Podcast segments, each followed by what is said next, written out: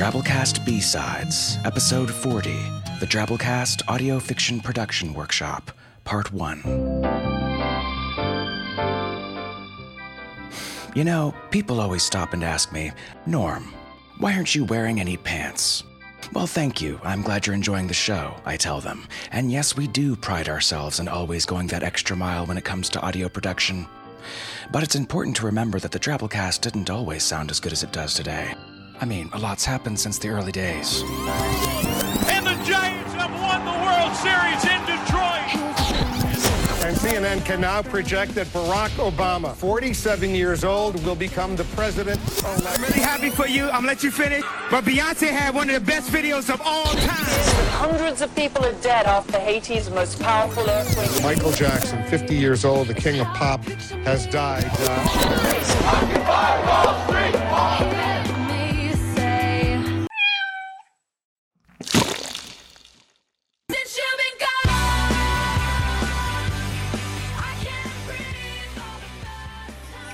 Hello, and welcome to episode 15 of the Drabblecast. The Drabblecast is a weekly short fiction podcast featuring strange stories by strange authors for strange listeners, such as yourself. I'm Norm Sherman, your host. The Drabblecast is a podcast that features short stories of all genres, like you never know quite what you're going to get. Podcasting is getting to be a pretty big thing since Apple is kind of taking over the world and making iPhones and iCars and iWhales. And because anyone can make and publish a podcast fairly easy these days, you get a lot of pretty crappy ones. So you just kind of have to dig around for ones that interest you.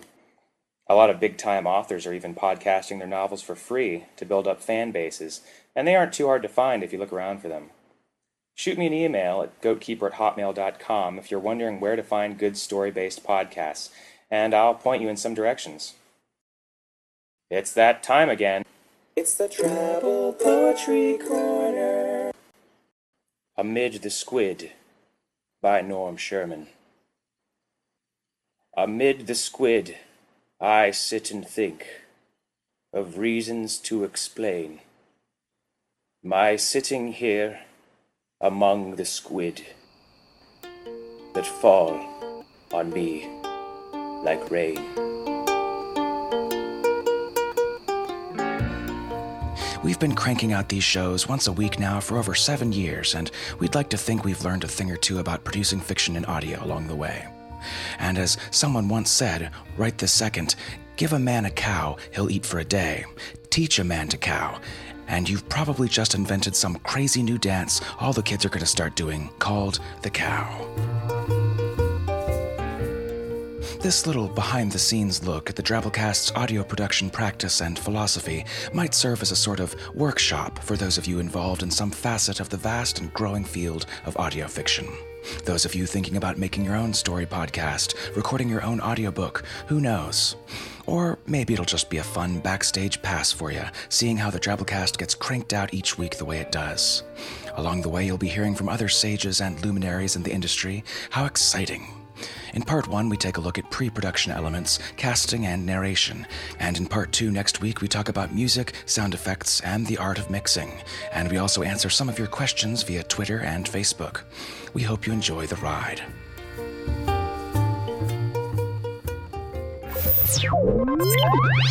Drabblecast Audio Fiction Production. Chapter 1 Pre Production and the Experience. Wasn't it Adolf Hitler who once said, The hardest part to telling good stories is finding those stories which truly demand the telling? While the answer to that question is most assuredly no, the sentiment behind the statement still highlights the challenge in producing an engaging piece of audio fiction in today's media landscape. A struggle, a kampf, if you will, that is certainly not mine alone to bear, but shared by everyone else in the business of telling stories through lips and ears rather than merely the eyes. The Drabblecast gets hundreds of stories submitted to us each month. Stories that are often written solid enough and are maybe even weird enough, but are still not quite, as Hitler may or may not, but probably didn't put it, demanding of a telling.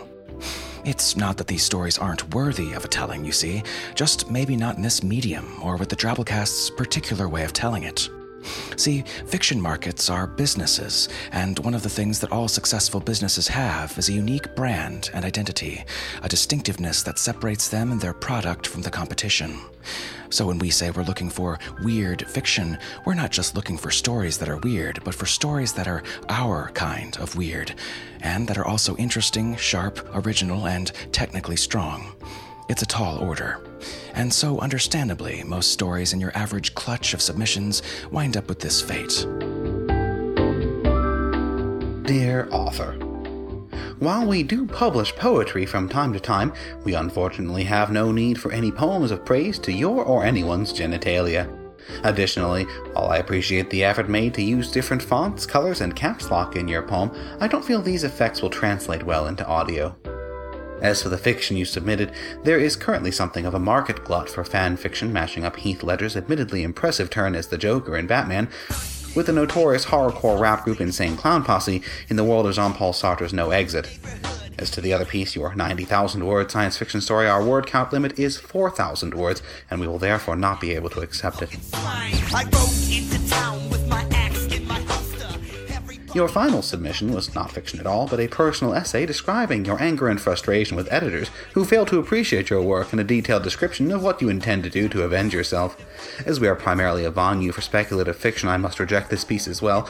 On a completely unrelated note, I have recently moved to a different house, possibly in another country, and so all further communication should be directed to that address, which I have unaccountably forgotten to include in this missive. Thank you for your interest in our podcast. Sincerely, Nathaniel Lee, Managing Editor.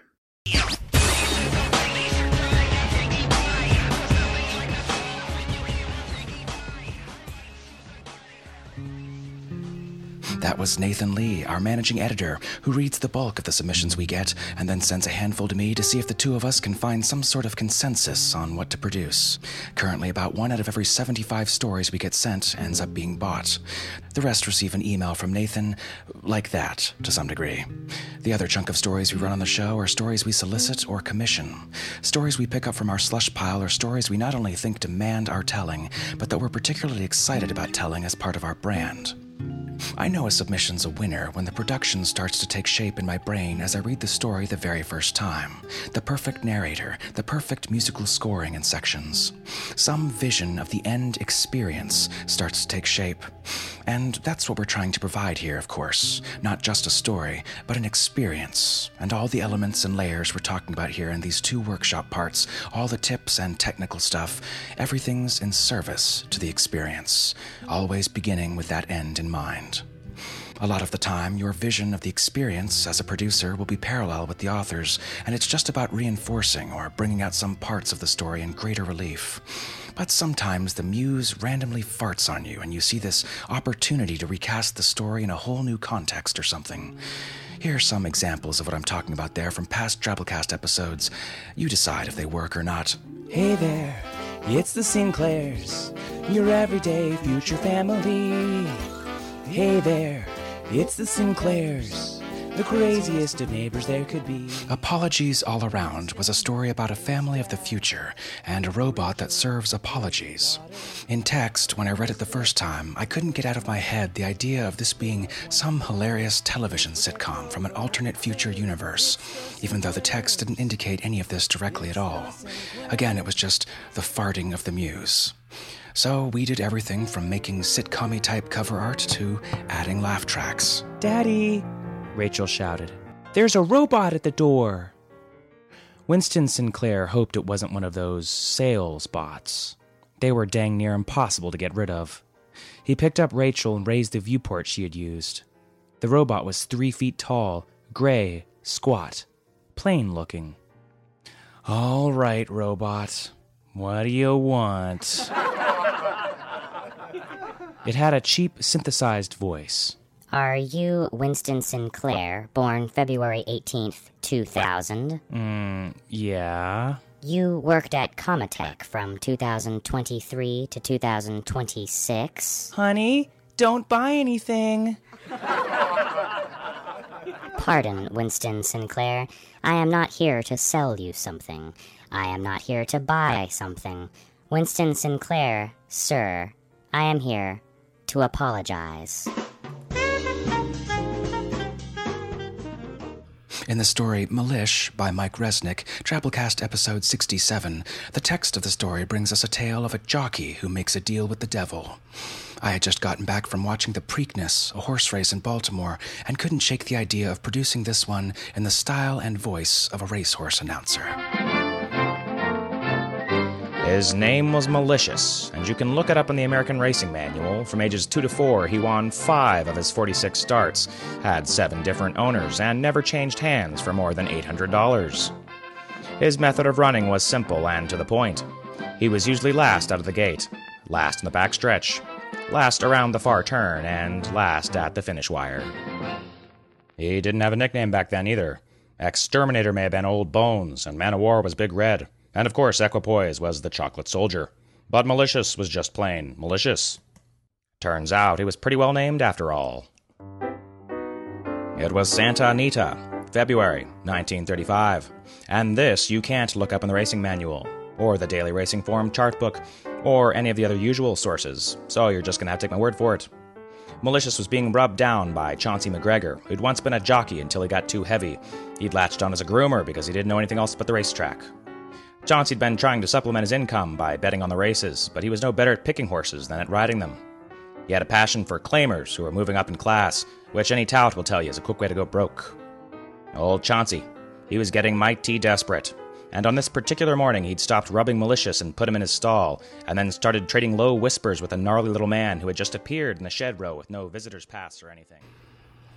In the first example, Apologies All Around, the author Jeff loved what we did with the story and really thought it added to the experience.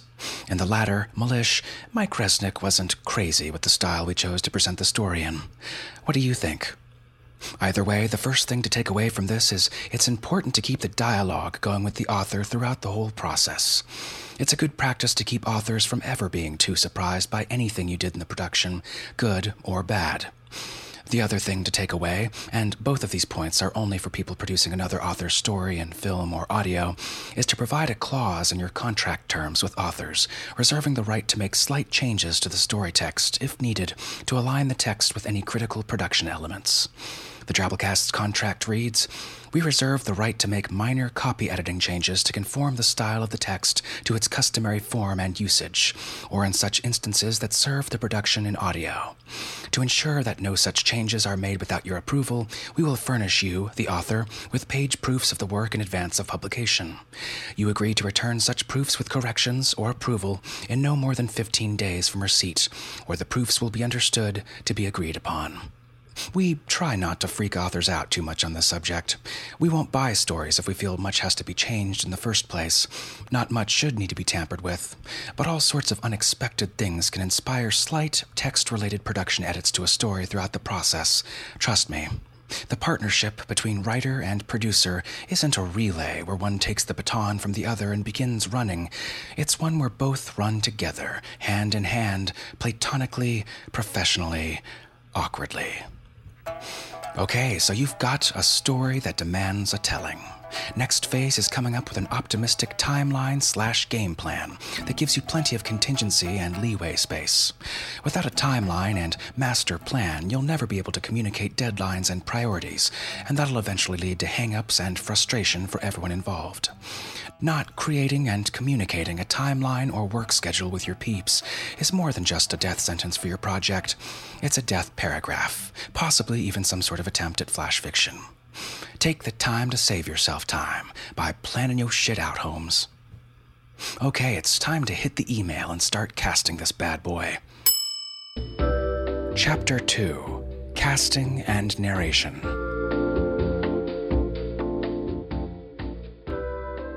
It goes without saying that one of the most important things in putting together a story in audio is the act of distancing yourself from the potentially menacing behavior of both sharks and bees.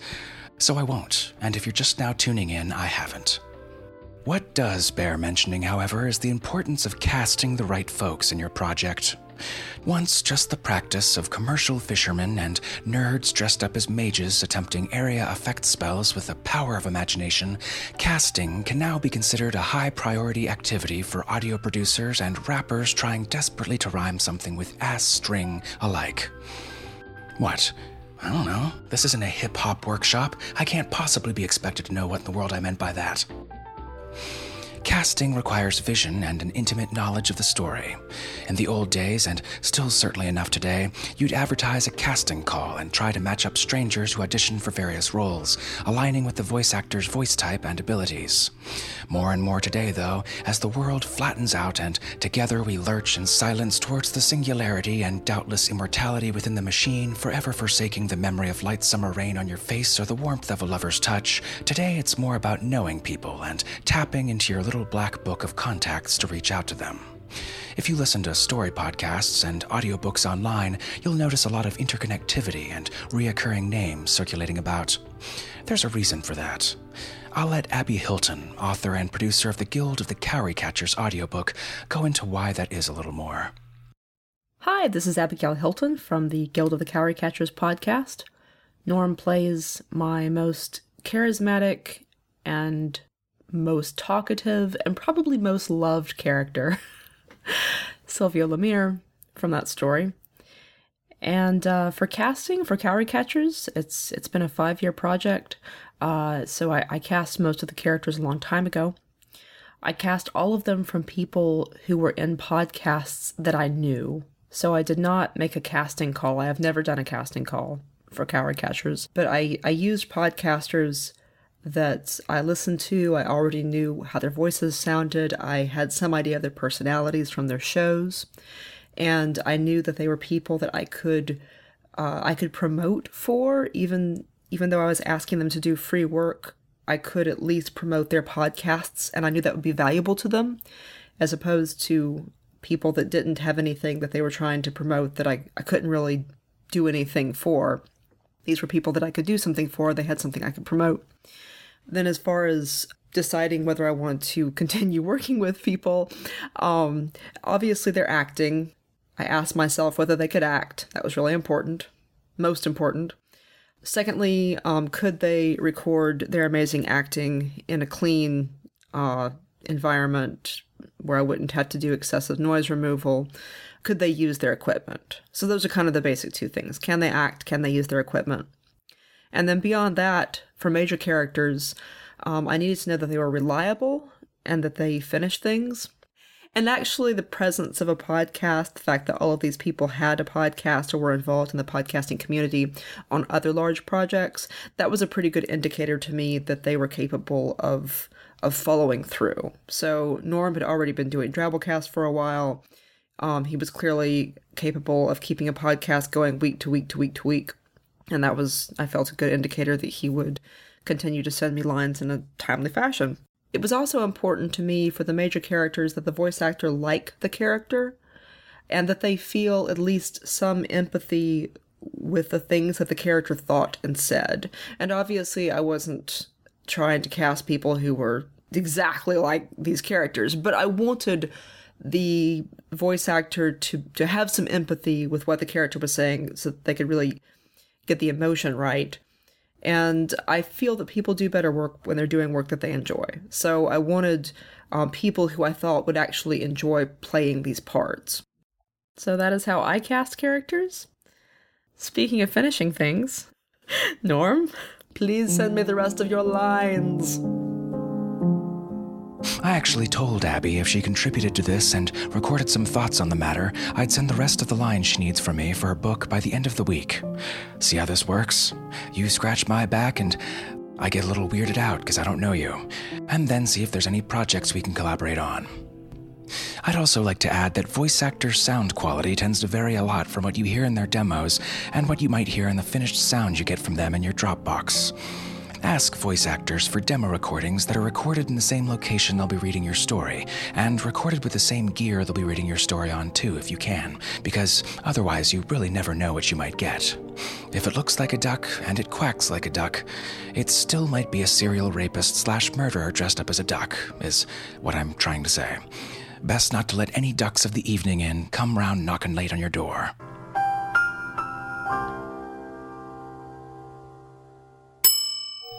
Narration. Narration is to audio fiction what Tyler Perry movies are to film as a whole, which is to say, the most important part. I'm still going, just making the pregnant pauses longer for dramatic effect, essentially pushing the boundaries of African American transgender cinema. And speaking of which, we're delighted to have voice actress Veronica Giguere on the show to deliver a little sagacity. Non-linear segue. Hi, this is Veronica Giguere, and Norm asked me to give a few words, uh, say a few words, pass along some advice and learned wisdom from someone who reads for other people, or as I like to say, I make funny noises into a microphone to make other people's stories sound awesome. So, what have I learned? Well, one of the things that I've learned is that there are some questions that an author and a narrator should agree on, or at least questions and answers that should be had before the recording takes place. So, this is some stuff I've picked up from working with authors and some questions that I know as a narrator I need to ask to kind of get the best story told. So, first of all, when working with a narrator, the author really should present a basic summary of the work. That should include the book's word count and the number of chapters. Now, the reason we ask for the word count is because that allows for an estimate of how many hours the audiobook will take. Now, every narrator should know about their own pace. For me, a thousand words takes about eight minutes to narrate. Knowing the number of chapters can help a narrator determine the number of sessions that it will take to record a book. I know when I record, I try to record a chapter at a time. Now, depending upon the genre of the work, and this goes double, triple, quadruple, what have you, for all of the fantasy, sci fi, horror, all you lovely Lovecraftian people with your sequential consonants and apostrophes. The author needs to prepare a pronunciation guide for difficult words and terminology. My job as a narrator is to bring the author's work to life, and that can be difficult to do if I'm consistently mispronouncing a main character's name. It's not for me to choose the pronunciation. That's the author's choice. It's up to me to know what it is and to consistently convey that.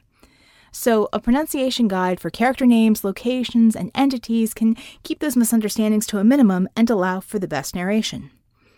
Character sketches, not not talking the 12-page character bio that says, you know, exactly what your protagonist wants to have for breakfast on Thursday, but I'm talking vocal characteristics.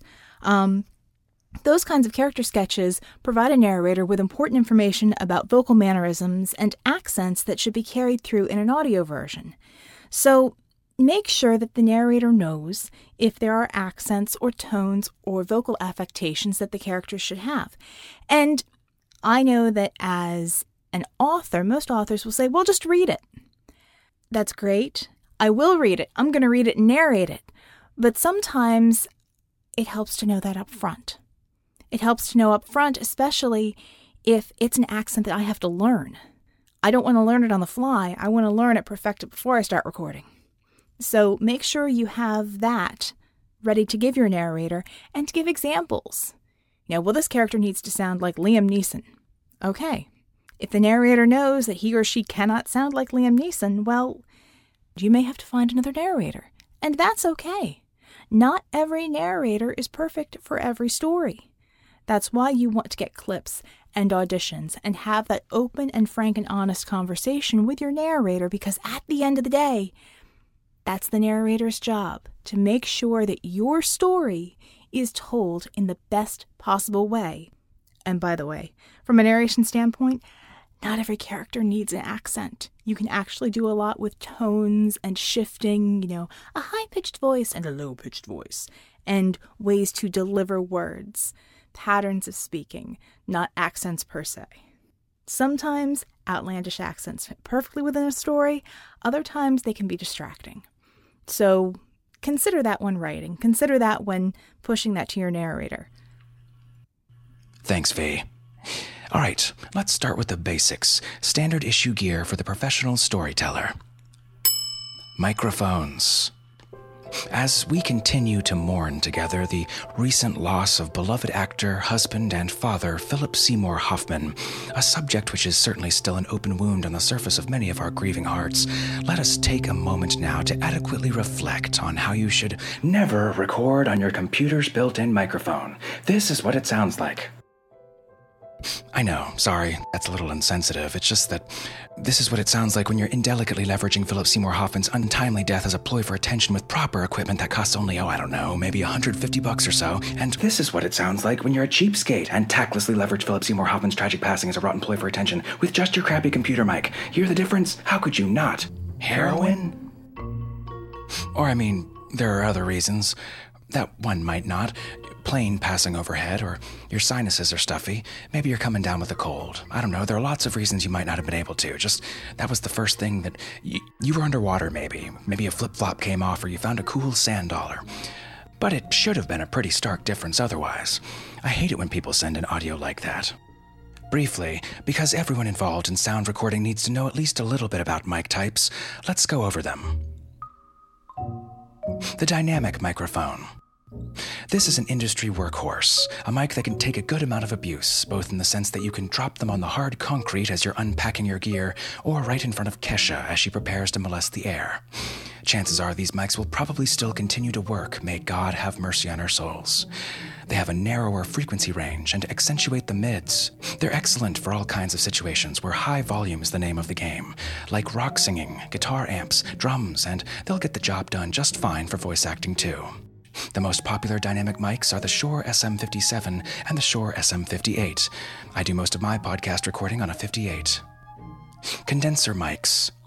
Condenser mics tend to pick up a wider frequency range, and you'd probably want to use one of these to catch, for example, the most out of a full range instrument, such as a piano or cello. These are more sensitive mics and respond well to abrupt or sudden changes in sound level. We call those transients. Think cymbal crashes or hard strummed acoustic guitars, even the occasional voice actors and. Condensers come in two sizes, small and large diaphragm. The larger have a fuller sound compared to the small ones, which are called pencil mics and reproduce the high frequency a bit more. Condenser mics need external power, or what the more paranormally inclined tend to call phantom power, to work, and they're often expensive. Luckily, there are a few budget condenser microphones out there for under 100 bucks, like the awesome Audio Technica AT2020 and the M Audio Nova that can get you started. All right, the only other thing you really have to know about right now is mic directional patterns. There's several different types out there, but only two big main ones to concern yourself with now. Depending on the situation you find yourself in, you gotta know which directional pattern's best suited for the job. Directional mics, also called cardioid, which sounds like something big and radioactive that Japanese scientists would engineer to try and take out something else big and radioactive. I mean, fool me once, huh, guys? Directionals pick up sound from directly in front of them and reject everything else coming back, minimal side bleeding. Omnidirectional mics pick up sound from all around the mic head. They come in handy if you're recording something in a great sounding hall, or if you want to capture all the reflections of the room, or if you're trying to record sound effect settings or ambient atmospheres outside. So, which type should you get?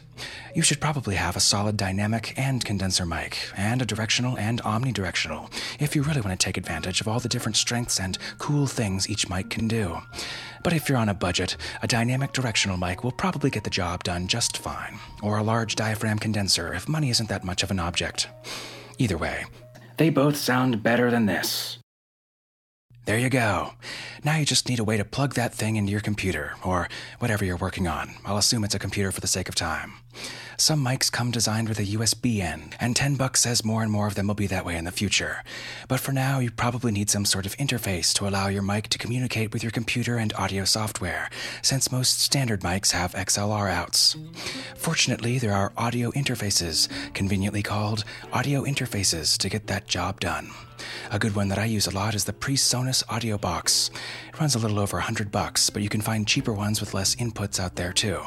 The advantage to using a good mic in conjunction with a versatile interface, rather than, say, one of the USB mics, is A, you can adjust levels before they even get to your computer. B, you can record with several mics simultaneously. And C, and maybe the biggest of all, you can swap in and out various microphone types for various different types of projects.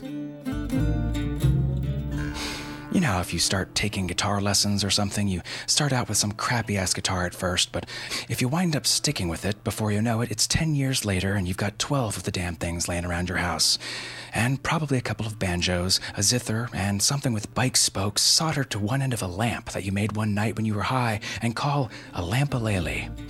It needs a spool of tangled fishing line wrapped around one end to really jam on, which you keep meaning to pick up at the store but never seem to get around to actually doing it because, let's face it, you probably have your doubts that it'll turn out to be not an instrument in the end after all. But hey, that's okay. In order to shine like the sun, we must also be taught lessons in burning. And Hitler really did say that. Anyways, point of all that was that's how mics become if you give a shit about the way recorded things sound. You'll have them laying around everywhere, and you'll always be prepared for whatever comes your way. It's nice to have an external interface that allows you to leverage all that versatility. All right, so you've got the right gear. Next point. There are two things that keep readers from delivering the best reads ever, in my opinion bad noise and bad readings. Bad noise is probably the single biggest tell of an amateur, and I'm not just talking about bad ambient room noise. I'm talking about plosives, lip smacks, vocal fry, distractive breathing, swallowing, page turns. The list goes on. And it's easy to get freaked out by all the potentially negative things you can do with your face or mic to screw things up, and in the end, you wind up with a safe but totally boring performance. My advice you've got a good recording setup, you've got some main prerequisites in mind. That is, you're the right distance and angle to the microphone, and you're in an ideal quiet room. Don't worry about anything else that might take you out of balls to the wall mode when you're dramatically reading a story. Just hear when those things happen, and be ready to spend plenty of time editing and doing retakes. The more you can identify and listen for the personal tics and hang ups that you're usually susceptible to, the more you'll notice over time that you don't do them as much anymore. And that means less time at the editing table. But there are a few things you can do preventatively off the bat. Let's talk about those prerequisites real quick. You've got an ideal quiet room, and you're the right distance and angle from the mic. It's been said that infants up to six months old can only see the distance from their mother's loving eyes to that of her sweet, ever heaving teats of bounty, where of course they abide in relentless suckling posture. I'd say it's a good analogy for podcasters and their microphones, too, as a general rule. Keep your microphone roughly boob level to the front of your face.